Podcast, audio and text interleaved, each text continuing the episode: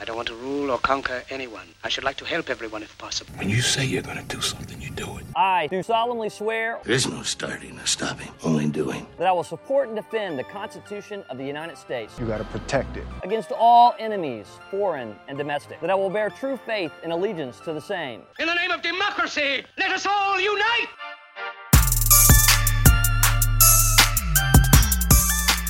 All right.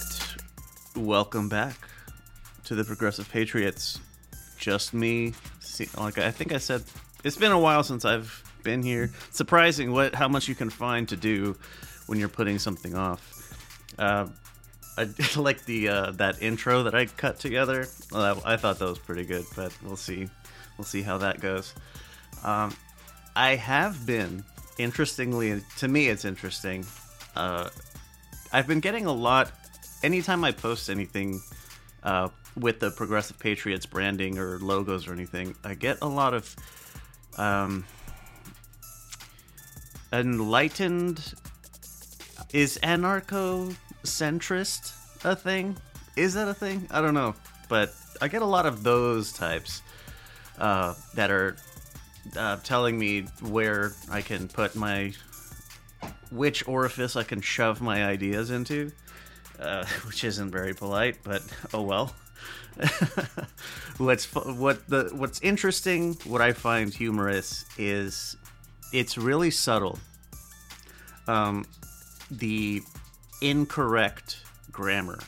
It's really really subtle, but it's it's like uncanny valley. Could just there's just something about it seems off. So I started. Um, what I like is that these a lot of these people claim to be veterans as well, and that uh, well they and they're like the uh, quote unquote both sides are the same kind of people.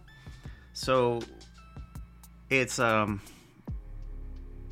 what's intriguing is that if I assume that they didn't they don't listen to a single second of this, which I whatever um, but a lot of them claim to be veterans, and then they're calling, they're advocating for dissolving the Constitution, which is kind of the whole point of the oath of enlistment, which is what I cut into the beginning. I did it for that exact reason, um, so that in the off chance these, um, I think they're, uh, it's troll farms in um, probably state sponsored in China or Russia, one of the two. Just my thinking of because that's what it seems like. The like the profiles are extremely generic, and they give as little detail as possible.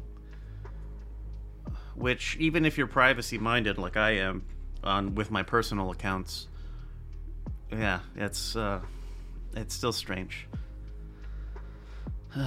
but there you go. I'm assuming that they're not listening. I'm assuming I'm to get a lot of messages from them telling me what a fucking soy boy government shill I am or whatever. Mm, Whatever. Um, if you're hearing this, if you're actually listening and saying that to me, that's okay, actually, because if you took the time to at least hear me out, I'm, I'm all about some uh, positive dialogue here, constructive dialogue. So maybe tone it down and we can have some conversations. If you actually want to have a conversation and not just, you know, fucking talk at me. Oh, it is 2340 on Monday, February 5th.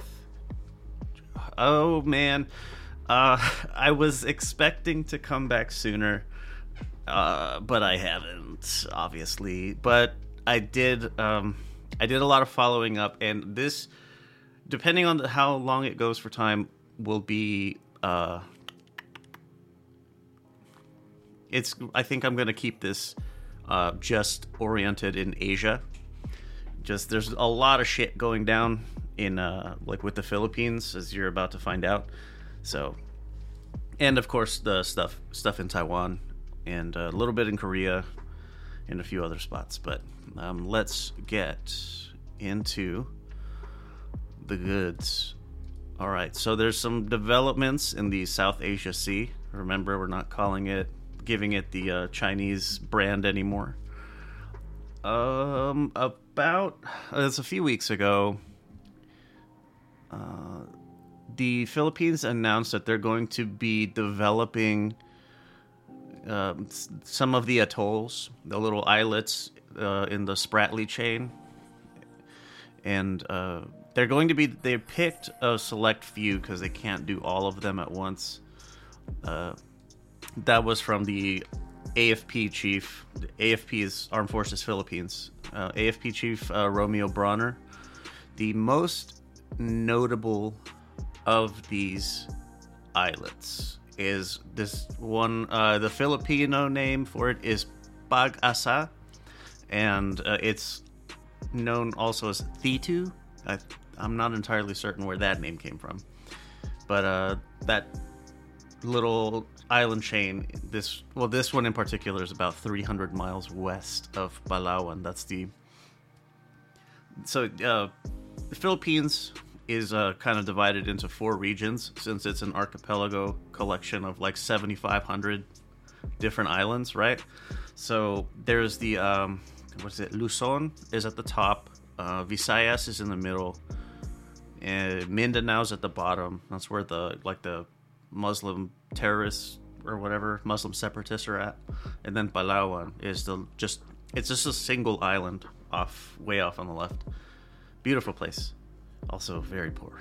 Uh, but, uh, um, on the weekend, a civilian ship from the Philippines uh, landed on one of the Spratly islets, and uh, was I think they were, if I read correctly, they were there to deliver supplies for that uh, that old ship that Philippines grounded in uh, in in the Spratly chain as to reinforce their claims of of uh, sovereignty of the area.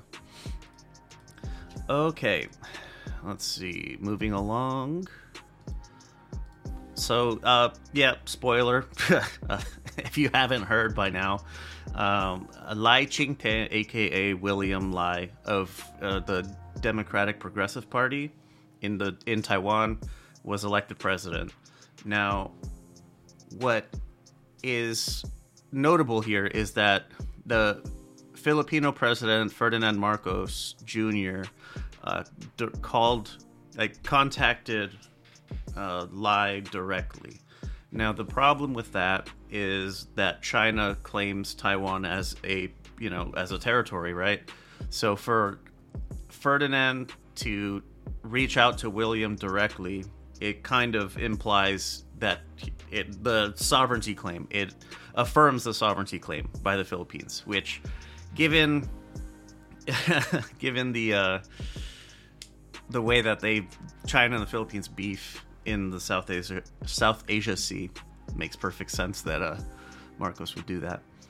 Uh, we'll uh, get into that a little bit more detail, different details, I guess, kind of tangential. Uh, what did he say? We look forward to close collaboration, strengthening mutual interests, fostering peace, and ensuring prosperity for our peoples in the years ahead. And I, I think hedging hedging bets here. The uh, the foreign ministry released an official statement that Philippines is quote committed to its one China policy end quote. So that's kind of fun. I'm going to call your fucking nemesis here, but I'm also going to say that he's a he's a subservient to you. Way to go. Uh, here's a, I think a good one. Uh, Philippines and Canada, they signed a mutual defense and cooperation agreement, which is pretty cool. The pact includes uh, some education. Um, I'm not sure who to who, um, but probably cross training. Um, some they're going to do some personnel exchanges. Uh, they've agreed to intel sharing, and more for the Filipinos. I think is a disaster response and uh, peacekeeping assistance uh, from the Canadians. The they're going to establish a I don't know if it's SOFA, but they're having uh, SOFA. Sorry, it's um, status of forces agreement. Um, so, like an example is what like the U.S. troops that are stationed in Korea or Japan, right? So the status of forces agreement is um, how they how the host nation sort of uh, cedes a little bit of jurisdiction to the U.S. Uh, like uh, if if an American troop in particular or like a dependent is caught doing something stupid, um, they're turned over to the uh, military police not uh, taken to Japanese jail or Korean jail, which is not not a place you want to go. um, so this one is a visiting forces agreement. I think what we're looking at here is they're going to be establishing a, I think a regimen of joint exercises. They're going to do that cross training shit I was talking about. So the idea might be that there's going to be like a sort of a contingent of Canadian forces there to help facilitate the arriving for training Canadians, if that makes sense. Um, that's what I'm thinking is going to happen. Uh, I think we kind of have the same thing and it, there's also uh, some allowance for uh, the Canadians to use Filipino bases instead of having to set up their own, you know, crappy camps. Because Philippines, being in the sticks in the Philippines is uh, it's not pleasant. If you're not if you're not used to that kind of thing, it's uh, like even compared to Afghanistan, that shit was fucking rough. At least Afghanistan's relatively dry, you know what I mean? Philippines is not by any stretch. Like the humidity just does not stop. So even nighttime sucks. Uh, uh, one particular keynote of this uh, VFA, or, or the, um, the, the the defense and cooperation agreement, is uh, it, this was started on a previous like a a, a singular uh what what do they call them? Like single issue voters right? So they, they had a single issue agreement with uh, between Canada and the Philippines using a system referred to as uh, a technology system not a like a like a physical ship or anything, but it's a device vessel or dark vessel detection.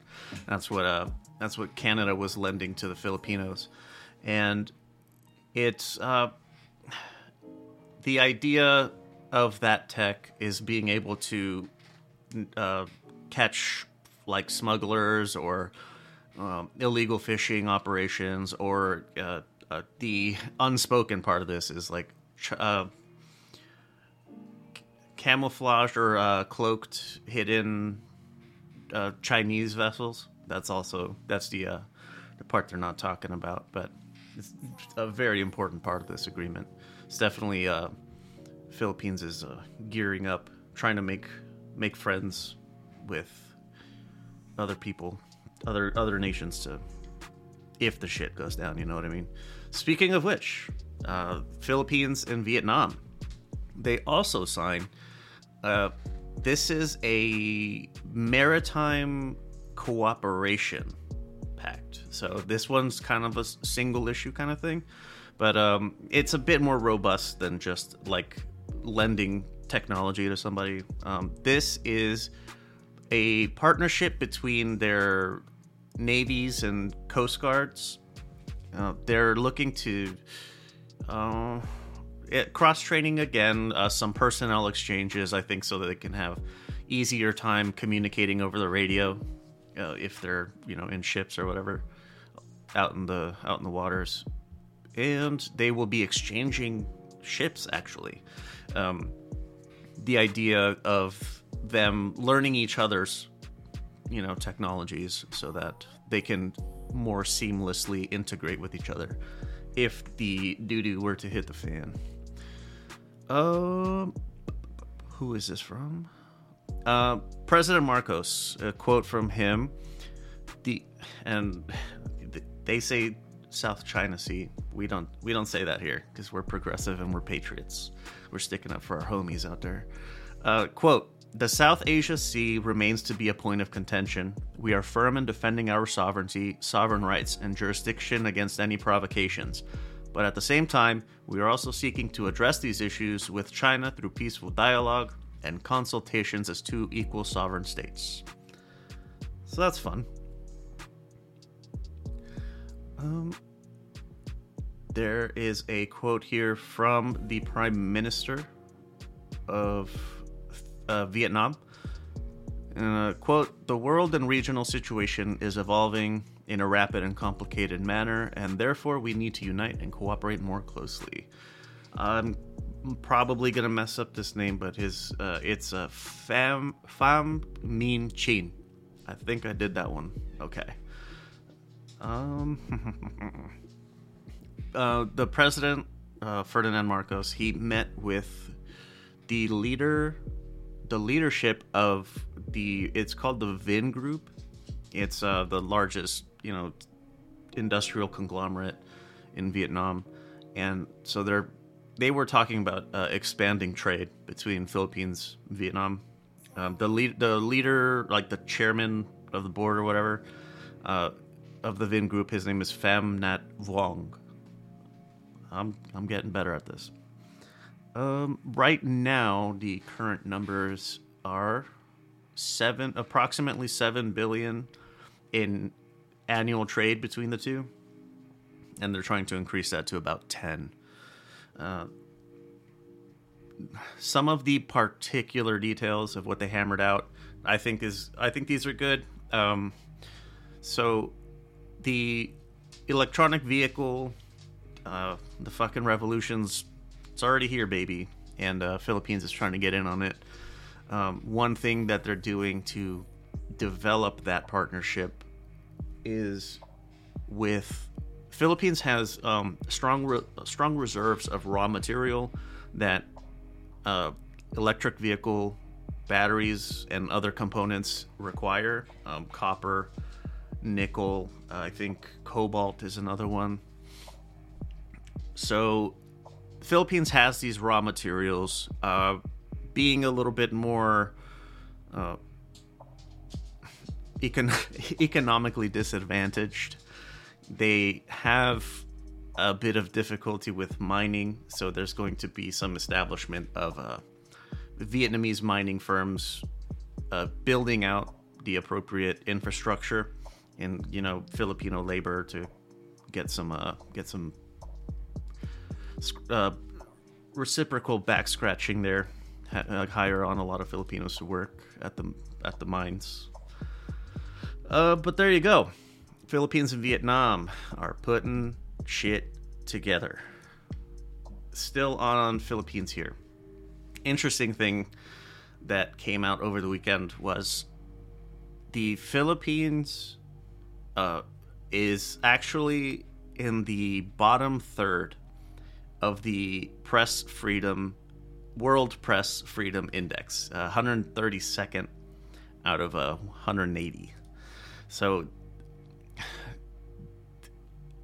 i did not catch her name damn it i should have um, but uh, it was a U- un like special envoy that assesses uh, freedom of speech, freedom of the press, that that kind of stuff. And the assessment was that the Philippines is a very dangerous place to be a journalist. Um, there have been a lot of journalists who, regardless of of uh, like if it was President Duterte or Marcos, it's not a good place to be a journalist. A lot of retribution killings. Uh, there was also the recommendation, and I think that they're going to take it. Is the there's a the Philippines ha- still has an anti-communist task force. Um, it it's not just like McCarthy type of stuff. It's also that the communist rebellion is armed and they were they were going hard in the paint. You know what I mean?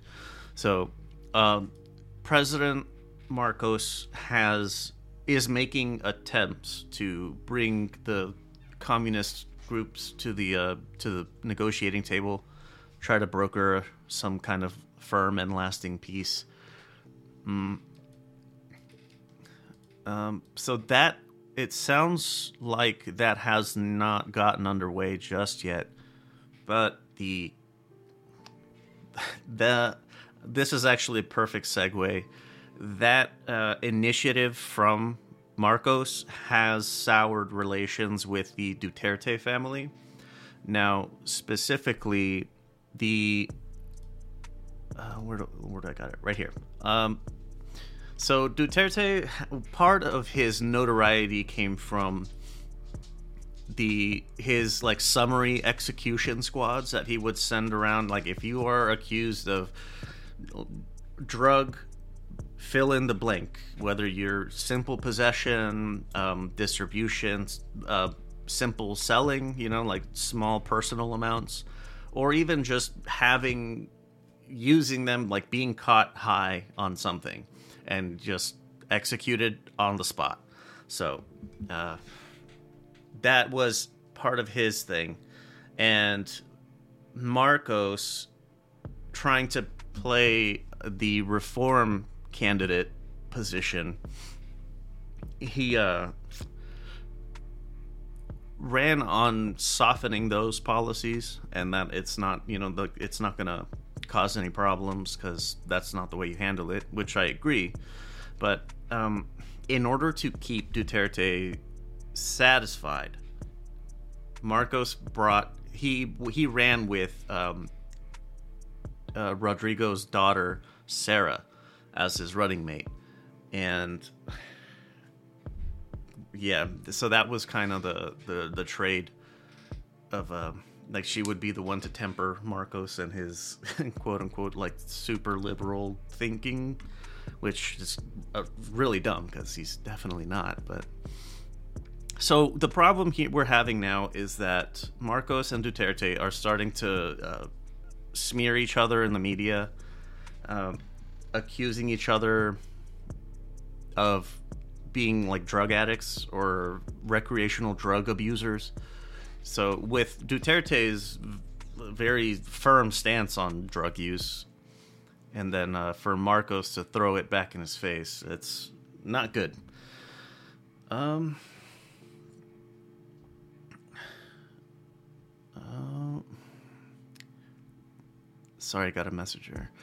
Let's see here. The Filipino, it's a think tank in the Philippines. It's called the Center for People Empowerment in Governance. Think tank that's still a strange phrase to me, but whatever. The chair of that group, uh, Temario Rivera, said this This opportunistic political alliance was not meant to last. End quote. But what noted surprise that, quote, the break seems to be taking place rather very early. End quote. So that's kind of weird.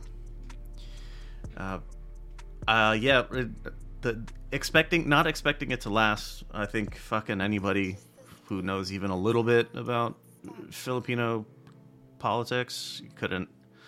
You would have seen this shit coming a mile away.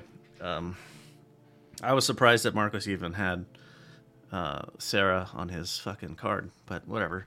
Um, one of the biggest divides that they have here is that Marcos his him and his sort of faction of support in the Philippines, which is the like Luzon, Visayas parts, uh, is more of a pro West, pro US, pro Canada, um, and Duterte is pro China.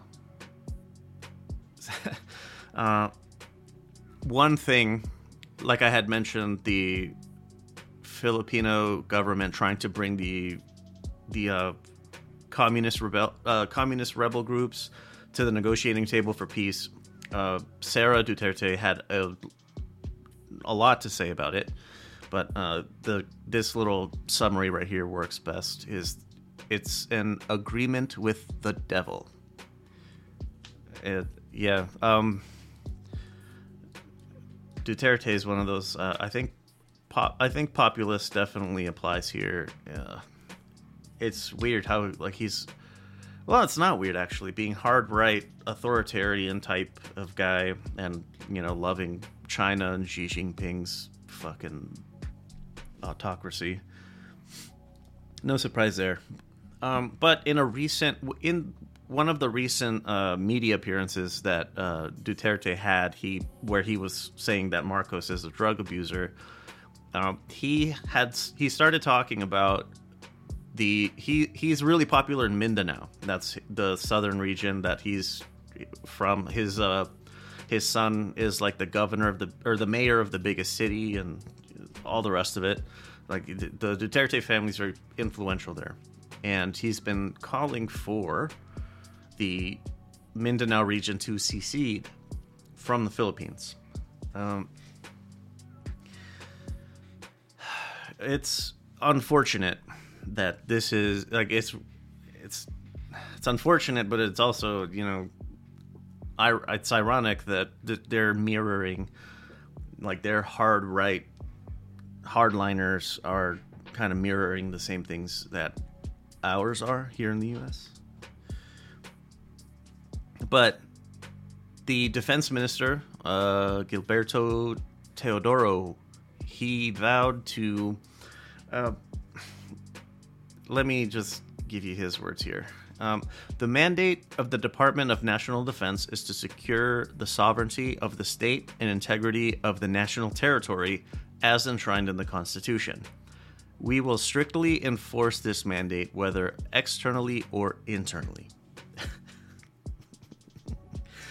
Um, yeah, the Justice, the Minister of Justice, also uh, backed this up with uh, saying that they would that they stand firmly against any attempts to undermine the country's uh, sovereign territories uh, or territorial integrity, excuse me, and called on citizens to reject secessionist ideologies. Um, uh, the AFP, the chief of the AFP, uh, uh, Romeo Brawner, he was he went to visit bases in Mindanao, and he was telling the troops his words we swore an oath that we will always follow the chain of command, be loyal to the Constitution, and duly and our duly constituted authorities. Uh, let us continue to show that with a strong and united AFP. We will have a strong and united Philippines. Um, so there's a group, the the Muslim fundamentalists that are uh, trying to they're a terrorist faction that operates in Mindanao called the Moro Islamic Liberation Front. That's a that's a great acronym, guys. Good one. Um, they have been so Moro. That let me uh, kind of give a little bit of history on that. The term Moro is what Filipinos used to call themselves before uh, any of the colonizers ever arrived. Um, so that's what a lot of like the these Mindanao secessionist types like they're the they would refer to themselves as uh, Moros, not Filipinos. Uh, and yeah, I if I recall, it was like a pretty, it was a delicate negotiating process for them to unite at any point, and it's always been like a delicate sort of balance, with uh, Mindanao being a lot more Muslim than Catholic, while the rest of Philippines is very Catholic. But mm, I I really cannot help but think that Duterte is doing this uh, to uh, no shit undermine his uh, his rival in Ferdinand Marcos, but um, with China him being more friendly to China, and I think that that he would be closer to the Spratly Islands chain, and uh, so uh, he would definitely be the type to just let them have it, and of course the uh, Filipino government's not going to allow that. But yeah, this this is a pretty nasty way to uh, sow some discord, man. Dangerous stuff. It sounds like this is uh, the pact with uh, the U.S. We've had one with the Philippines for a long time. Canada is now on board here, and uh, Vietnam as well. So fun. Okay, um, the fun does not stop in the Philippines. It never fucking does. Let's see here. There, this was a recent thing where some hackers were trying to break into a few different high-level agencies uh, in the Filipino government, as well as some high-level individuals, uh, particularly the president, among others. So that's kind of spooky. Now, the well this is a fucking mouthful here. The department of information and communications technology is uh yeah. The dict i don't know. Uh, renato paraiso is the head of the of that agency or whatever uh, quote we are not attributing this to any state but using IP addresses, we pinpointed it to China. Now, now wh- what uh, further information on this is that that IP address block, which is how uh, they're they're segmented by regions, um, like the entire globe. Like there are particular regions, um, like blocking China or what any other regions refer to as geo blocking. Uh, so right, so the the set of addresses that those hack attempts came from are owned by the Chinese ISP, the service provider that uh, Unicom, which is a state-owned uh, utility, I guess. So while the Filipinos uh, Paraiso's trying to make it, trying to play a little bit more diplomatically with uh, saying that they're going to be appealing to the Chinese government to help. You know, I'm not saying it's you, but they're doing it on your stuff. So if you if you know about it, why don't you uh, can you can you help us out with that? Yeah. So the yeah does that. I don't know if you're if ISP is owned and operated by a government entity for everyone, yeah, I mean, all sorts of bad actors are gonna be doing shit. So, uh, yeah, I guess it's the right play. Um, a flood in the Philippines. Uh, to, uh, at least 20 are confirmed dead at the moment um, still more missing. Um, flood, uh, heavy, heavy rains over the last uh, like couple of weeks. Week, I think it's like a week and a half, but causing a lot of floods and landslides. Um, Eight hundred and twelve thousand people have been uh, displaced by this, and eighty-five thousand of those are uh, taking refuge in regional evacuation centers as much as I wanted to say it was, this is a pretty standard for the Philippines. It's not like it's not ov- overtly caused by climate change or you know climate a symptom of climate change. This is uh, this is just like standard. Ba- this is baseline for Philippines, unfortunately. Something like uh, two dozen approximate uh, tropical storms hit the Philippines in any given year. It's pretty nuts. Uh, but there you go. That's uh that wraps up the Philippines. All right, making good time. Um, moving to Myanmar or Burma, whichever you prefer. I looked into that. The so Burma, when the military uh, overthrew the government uh, something like 50 years ago. Uh, so after that, there were horrendous human rights abuses, violations, and all kinds of terrible shit happening at the hands of the military junta. So they tried as a to try to appear to be doing better. They uh, changed their name to Myanmar, which is in their language. Uh, that Burma translates to Myanmar, so they didn't really change it at all. Uh, they just I don't change the language like uh, Germany and Deutschland. That's I think a good analogy, but but like changing their name to Myanmar, everyone nobody bought that for a second. Like, oh, it's a more inclusive term. okay, okay, yeah, include everyone in your fucking killing fields.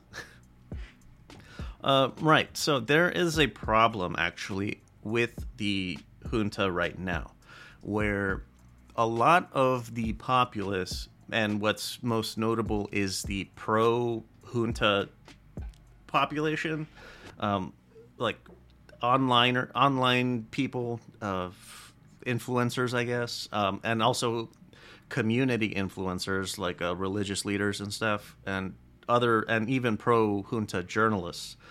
I I expect you can't really be anything but pro junta. But anyway, so they're all starting to call for the current. Uh, I think they they use the term commander in chief, um, but 67 year old General Min Aung. Oh fuck! It's H L A I N G. That's uh, Hlang. I think I got it. I'm just gonna go with General Mean. Uh, so the mil- the military has been dealing with a lot of rebellions. We've talked about them before. Um, there are there was a good portion of it that was mediated by the Chinese. They brokered the peace talks, and those are still working. Um, uh, th- like it's complete self interest. They only negotiate or help negotiate the shit at the border between uh, Myanmar and China. So we talked about this one. I believe we talked about it at length. But the rest of the country is still in turmoil. Um, ethnic, ethnically, ethnic minorities are the militias that are rebelling against the junta, and the junta has since lost uh, lost control of 35 towns. Um, and what is it? They've they started in October. They called it Operation uh, 1027 for whatever reason.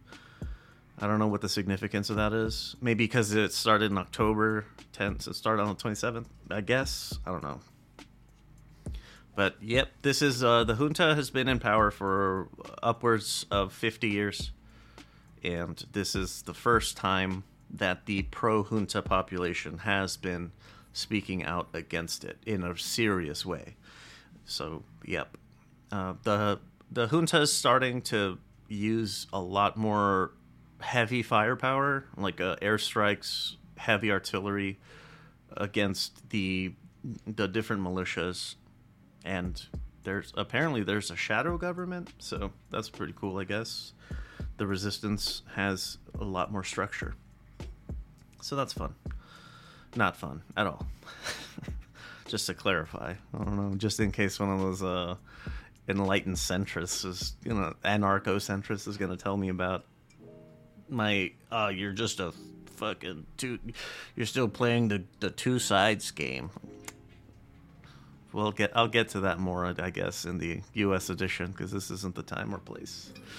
Okay, now Indonesia presidential campaign. I should be soon. Um, what's today? The sixth. So yes, next week, next Wednesday. Uh, uh, um, what is it? The poll. There was a poll conducted by uh, Indikator Politik Indonesia is the name of the group. Uh, the current defense minister, his name is Prabowo Subianto. His uh, lead expands uh, to just under half, and that number is important. He's at like 49% and change. So his running mate is uh, Gibran Rakabuming. goodness gracious. Uh, he is the son of the current president, Joko Widodo. Uh, we talked about Joko a while back with that high speed train that the Chinese built out there. Um, right. So I think having the son of the current president is, you know, it's a good, uh, good running mate to have, especially if the current president is popular, which he is. Um, Jakarta government.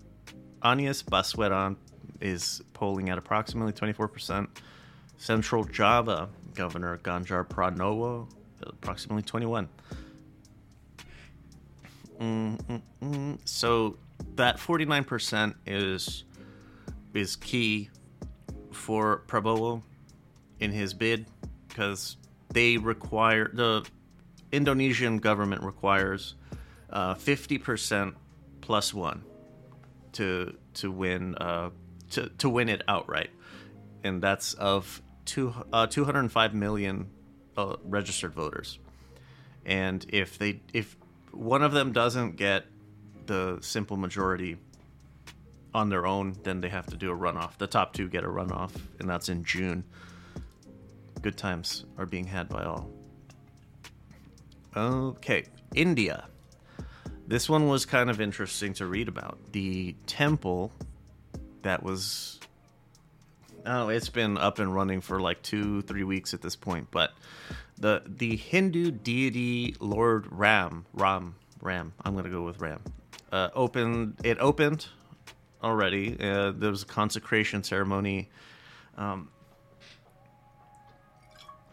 something interesting is that like this is a deity but there this is the according to legend or myth or whatever this is the place where ram was born. On earth? I don't know. So the bjp is that's the uh bharatiya janata party. They're hindu nationalists. Um, this was a promise that uh, narendra modi the current prime minister made uh, back when he was still when he before he was running for uh like high office this was a promise he was already talking about. Uh now he's going to be running for his third term. The elections are in a few months in may. And if i'm not mistaken this while it's not prohibited it's highly irregular for a PM to run for a third term. Not sure why they do that, but why they do or don't, I guess. But uh, so back to the temple. In the early 90s, there was a mosque that was erected there, and that was like ooh 500 something years ago. So it'd been there for a while. and in the 90s, uh, a mob of Hindus uh, destroyed the whole fucking thing. And they uh, called it that the, they, they said that the spot was holy for Hindus before the Muslim, uh, the ethnic group Mughals, that are the Muslims, destroyed the Hindu temple in that was in the spot. And that was in like 1520 something 1530 maybe. It's a long ass time ago. Um, the supreme court of india in 2019 pretty much told the muslims to eat shit and like they allocated the land like by mandate to the hindus for this purpose and the muslim community they took it with uh, a bit of grace. You know, that's good. Uh, the exact words from Zufar Ahmad Faruqi, who's the head of the Indo Islamic Cultural Foundation. His words here is the construction of the temple is going on as per the direction of the Supreme Court, so we welcome it. I don't think there's any feeling of ill will in the Muslim community, so that's nice. Uh, the temple project was approximately eight one hundred eighty million dollars, um, something in the neighborhood of fifteen billion rupees. And the new mosque being built is 15 miles away. So there, I did hear some interviews with uh, just you know run of the mill local people, Muslims in particular, um, that about this mosque being built so far away. There, there's a distinct feeling of being unwanted. Uh, not at all an unfounded thing to perceive because uh, what Modi is a very he- heavy-handed fellow, so this is a- uh, actually a really a pretty decent outcome for the Muslims here. I was, they were like the their mosque, uh, the funds for the mosque to be built re- remade elsewhere were uh, also. I think they were part of the the temp- the Hindu temple project. So that I mean that's nice. Could have could have been a lot worse for the Hindus there, but still, um, Modi's a dick. no other way around it, unfortunately. Modi's a fucking dick. Um, um, how did we talk about? No, we talked about something about the Kashmir region. So moving along, something in uh, in North Korea, uh, the Inst- the South and North Development Institute. Uh, they go by SAND. Fucking fantastic. Two teenagers were sentenced to 12 years of hard labor in North Korea. Fuck, that sucks. For and th- their crime was having p- possession and having also viewed it multiple times, I'm certain, but having possession of K pop music videos and South Korean movies. oh my god. Uh, the video is uh, from about 2019 2020 and it was just not, like it just came to light a few weeks ago or a few months ago. Uh, what is the the narrator i believe this was for um, i think the narrator is speaking in like the courtroom or whatever where they're being sentenced. And the words that were being said were they were seduced by foreign culture and it ended up ruining their lives ah no that was the video narrator not the courtroom sorry there were also some young ladies that were going to be sent to prison for having South Korean hairstyles. Let that shit sink in. Their hairstyles. I don't think they got 12 years, uh, but. um, now, you're you maybe you're wondering, maybe you're not. I'm gonna tell you either way. Hairstyles are moderated by the government? Question mark. Why? Why? Yes, yes, they are. There are less than ten permitted hairstyles for men and less than twenty for women. Um, as I read, uh, because it, it's uh, state mandated, uh, the state the bar the salons and barbershops are also run by the state. So you you North Korean fucking citizen, you walk into wherever or you make your appointment, then you show up, and you just point to the one you want because that's all you get. oh! And uh, they're mandatory reporters. If they ask for something different, then the barbers have to report it. Accord- that's what the sand uh, people were saying. so, a quote from the president of the Sand Institute and the director of political or doctor of political science and professor at Tokyo University, Choi Kyung Hui. Of I nailed that one. I lived there, so I, I got that one good. Um, was this is actually a defector from North Korea, defected in 2001. Um, so, their words Judging from the heavy punishment, it seems that this is to be shown to people across North Korea to warn them. It appears this lifestyle of South Korean culture is prevalent in North Korean society. What is troublesome for Kim Jong un is that millennials and Gen Z people have changed their way of thinking. I think he's working on turning it back to the North Korean way. Yeah. Make an example of a couple people and see how little they want to deviate from the state mandated plan.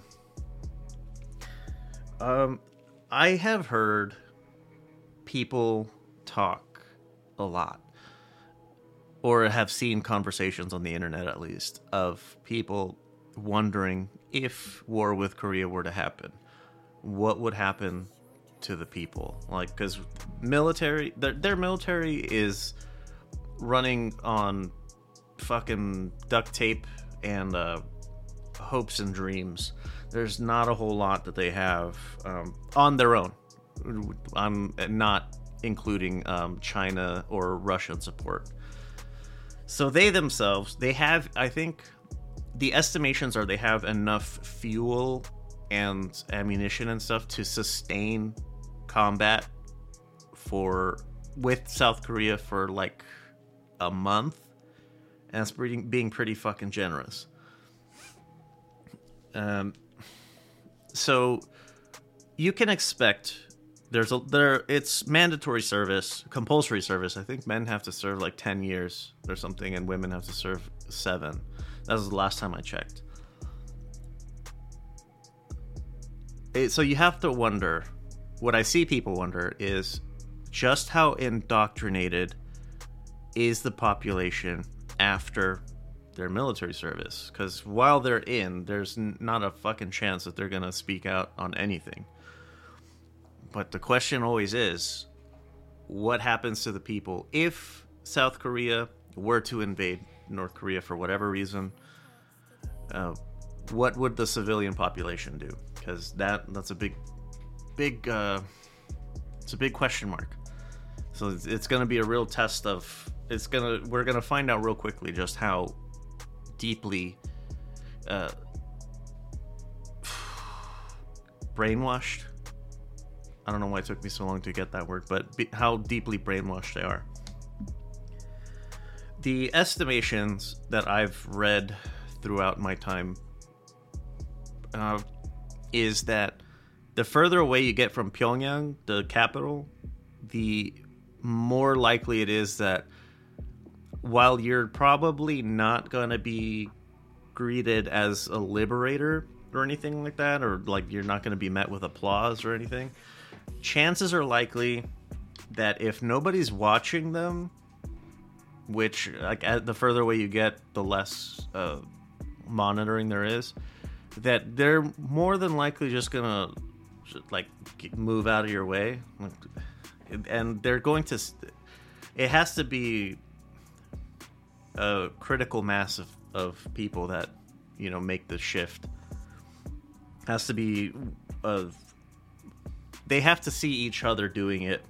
So it's just a matter of who's the catalyst but i i think that there's going to be there would be a lot of people that would uh, fight the north korean government.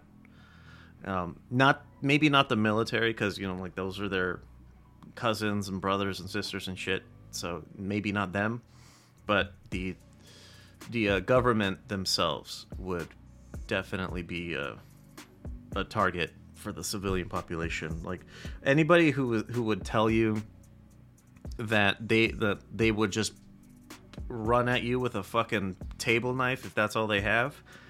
You're like you've only seen YouTube videos of Pyongyang. That's all you've seen is like state-run media. That's not they're not all like that for sure. Um, they're not. They they would um. If they knew nobody was watching or anything, or if they knew that they weren't being um, recorded by anyone, like they, there have been some um, secret tapings of people like speaking their minds, and they're saying that the majority of them know that this like what they're it's a facade. It's bullshit. They know it is. And they know that life is good everywhere else. They know that South Korea is not like some uh, puppet of the US at all. We're good allies, yeah, but that's um, mostly to the benefit of of uh, South Korea. So I think a lot of them would kind of step out of the way. Yeah, long round long way to to get to that point, but I I wouldn't worry about them too much. Um, th- there will be some who are, you know, whatever, like to the death. Uh, but the the bulk of them would not, because uh, they're pretty fucking tired of the life they have, and they don't they see through the the the illusions that the that the state puts in front of their eyes to try to keep them in fear of us, of the West, of South Korea. They get it. They know. Uh, right. Korea of North. They have been testing new cruise missiles and they've been they've had four tests in the last week on both the east and west coast. So the um, the KCNA, that's a Korean Central News Agency, it's a state-run media in in the north. They've been referring to these as strategic cruise missiles, and what has been inferred by experts is that these are being these are newer models of uh, nuclear payload delivery. So spooky stuff. Um, recently, Kim Jong Un was he visited some of some ports, some of the naval ports that he has. Uh, his term, his uh, his phrase here or his saying here is strengthening naval force is the most important issue in pushing ahead with war preparations. Woof. Uh, it's how is it? How is it that in a country ha- that has to ration because they have to devote all of their resources to military war preparation. So a lot of people fucking starve so much, so much so that they are genetically distinct from South Koreans. That's how much famine they've had to endure. Uh, they are on average four to six inches shorter than South Koreans. And so now the point that I'm trying to make, or the, the main question I'm trying to ask is how is it that the people starve, they have to go hungry, and how the fuck is Kim Jong un so fucking fat? How does he continue to get fatter? How in the fuck is he such a big tub of shit? How is it possible? That's what I mean when I say like these people see what's happening. Like they they might be uh, cut off from the world, but they're not stupid. So like they're uncertain of where their next meal is coming from, while homeboy is still he's drinking fucking Courvoisier that's more than the GDP of the entire country or something. I don't know. I don't know the prices of that shit, but you get what I mean. Right. Wow. Okay. Um, let me try to. I think I might be able to breeze through these a little bit, but this is a Taiwan stuff. Just catching up since the election. Um, like I said, Lai Ching-te, the current vice president, uh, William Lai is the president elect. He won with approximately 40% of the vote. The the, um, Democratic Progressive Party, DPP, they lose the majority of parliament. The current president, uh, just a, uh, a little bit of a measurement here. The current president, uh, Tsai Ing-wen, he won his re-election bid with over 50% of the vote. So that's uh, qu- that's a bit of a distinction. It's a bit of a drop in, um, you know, deep. Uh, William Lai has been running on the idea of being maintaining the status quo. That was one of his major party platforms. So for that to drop that significantly, because he's the vice president right now, okay, so and he's the heir apparent to the current president, who was very popular. It's uh, it's a bit odd. I think less people are satisfied with the status quo. Uh, mm, mm, mm. he another one of his points, his like platform points, were his resolute. He is resolutely going to defend Taiwan's sovereignty from threats and intimidation. His words. Uh, but he has also tried. He's been doing the most, trying to make it clear that he is open to dialogue with China. Um, he's not 100% against any sort of relationship with them, but the premise is that they meet on equal footing, that they're both sovereign nations meeting together, and naturally, China's not going to go for that. Uh, the uh, Taiwan Affairs Office. It's a fucking ministry in Beijing. they have their own Department of Government said that the uh, the DPP winning the presidency again uh, that it quote cannot represent the mainstream public opinion. Our stance on resolving the Taiwan question and realizing national reunification remains consistent, and our determination is as firm as a rock. I, um, I'm gonna be honest with you. I and I, I, say this all the time. I fucking hate when people do World War II uh, analogies. I, I don't like it. But when I hear resolving the Taiwan question, it makes me think of Mein Kampf and resolving the Jewish question. That's uh, that's why that phrase makes me a little uneasy. Uh, our stance on resolving the Taiwan question is what putting troops on the ground, a gun to everyone's head. Like, are you? Is Taiwan a sovereign nation or is it not? Or is it a part of China? And you blast anyone who disagrees or who doesn't give the right answer. Um, that's 100% me making that up. That has no basis in reality. Just what my mind comes to when I hear the Taiwan question. Um, hmm. Now, speaking of the Taiwan question,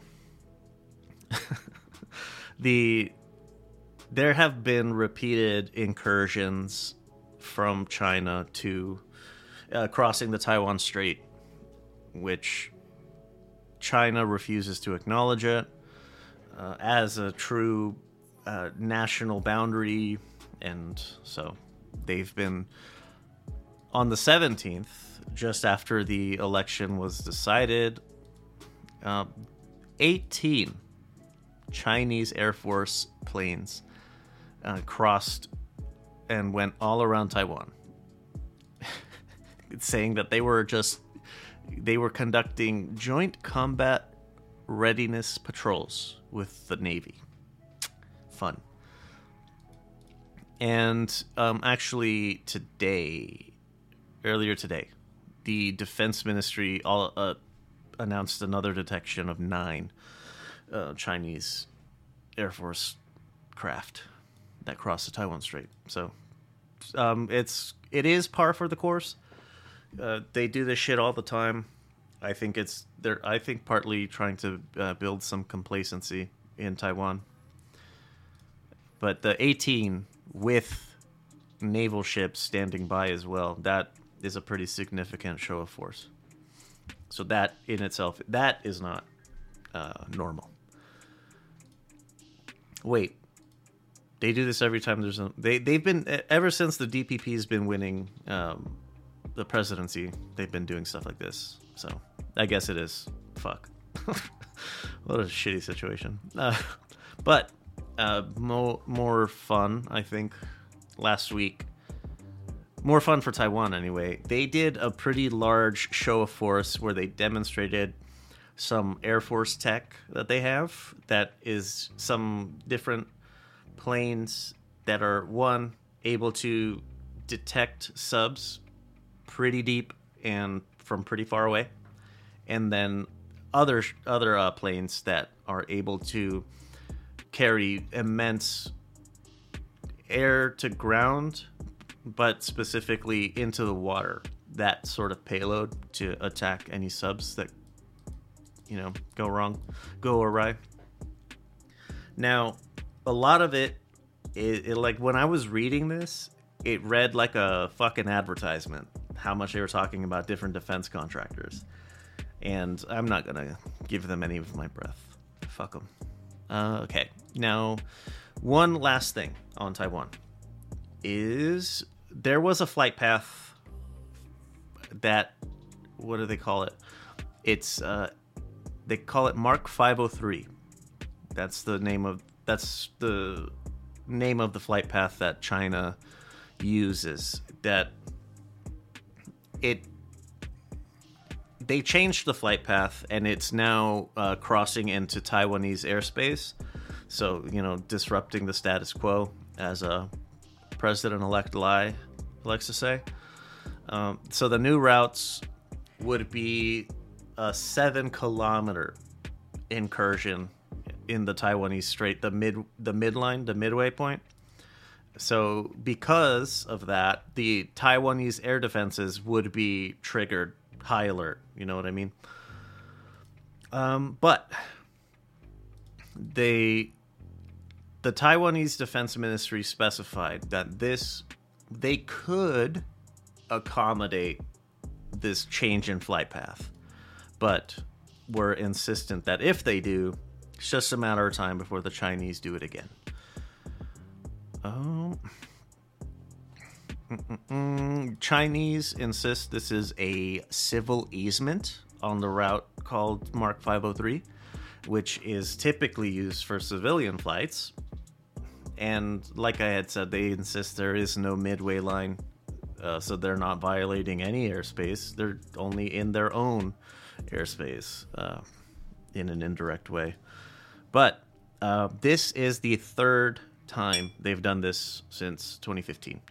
Um, as the Taiwanese Defense Ministry said, if they if they change their protocol to accommodate this change in protocol from their from the Chinese, then it's just going to keep happening until they get closer and closer and closer. Um, the Taiwanese mentioned they kind of flexed a little bit, saying that any unauthorized flights uh, that go into their air defense identification zone, ADIZ, I guess it's their own demilitarized zone in a way, in a different way, I guess. Maybe not at all. Um, will be, quote, dealt with in accordance with operating procedures and emergency regulations to ensure Taiwan's safety. Fun. Um, I have to say that I admire Taiwan's restraint because this happens. It's like every fucking week. There's two or three stories exactly like this. Maybe not with the uh, a big change in uh, civil aviation protocol, but like those kinds of incursions from the Chinese happens all the time. So that's that's some serious restraint. I cannot help but think that there are some international partners in their ear saying like, "Be hey, be cool, man. Um, if it, if the shit pops off, you know, we're we're we got your back. So just just gotta hold it together. If they do something, hold it together for a few days, and we'll be there." um, so that's that's nice. Uh, Philippines is right there. the, the homies are ready to roll, son. Oh boy. Uh, I cannot say that I would like this to happen. I don't know why anybody would. It's it's weird. Well, it's not weird. It's like China has a lot of the world fucking by the nuts. You know what I mean?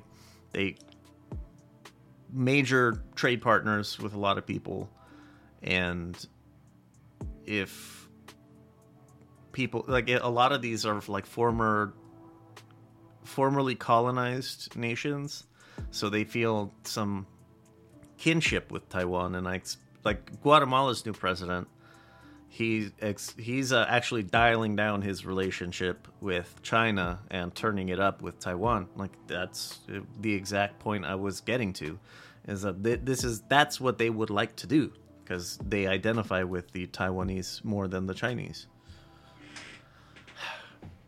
So, I guess we have to keep watching. Right. Um. Let's see. If you're one of those fucking enlightened anarcho dummies and you made it this far, thanks.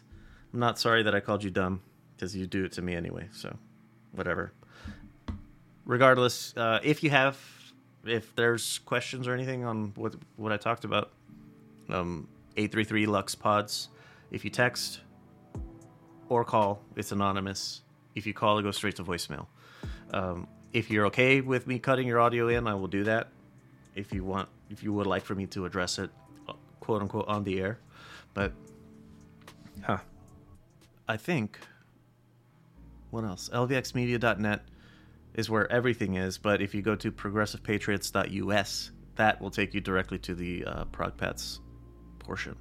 Um, we have a merch shop. I don't think that there's anything uh, ProgPats in there yet. LVXmedia.net slash shop if you would like to see. Uh, if uh, if you have any ideas, I'm, I'm open to it. Ooh, what else? LVX Media Net on social media. That's where if you can't find it, we're not on it.